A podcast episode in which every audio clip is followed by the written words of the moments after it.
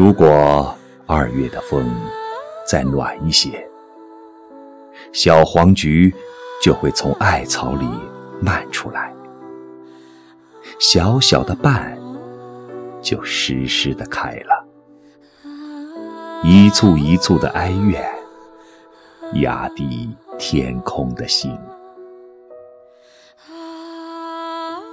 快要到三月了，每一条河流蓄满了水，雨水洗出木门深深浅浅的旧痕，经幡从木门斜出，穿黑纱的乌鸦又发悲声，嘴里衔着纸钱。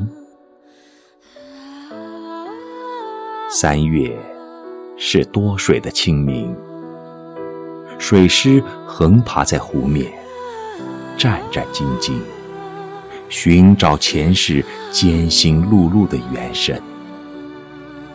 那些干瘪的草籽纷纷在泛滥中重新受孕。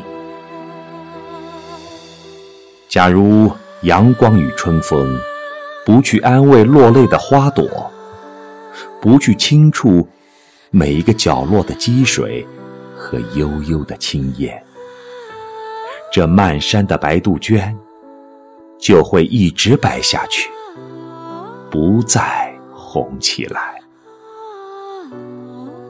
这个季节，我相信有许多灰色故事和灰色云朵都会重新上路，从后山的树林，从白墙黑瓦，从村头的麦秸垛，从街区的暗影里跑出来。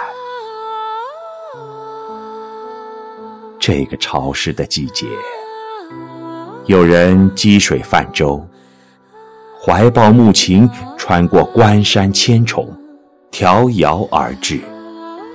再来一个纯白的清明，再来诸多悲欢和孝心，以及亲情、友情与怀念。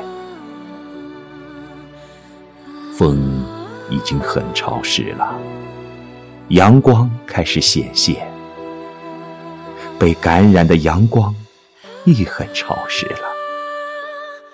白色的蝶开始集结山岗。清明之前，你可否听到一年一度的焦灼，看到故人踏足眺望的眼神？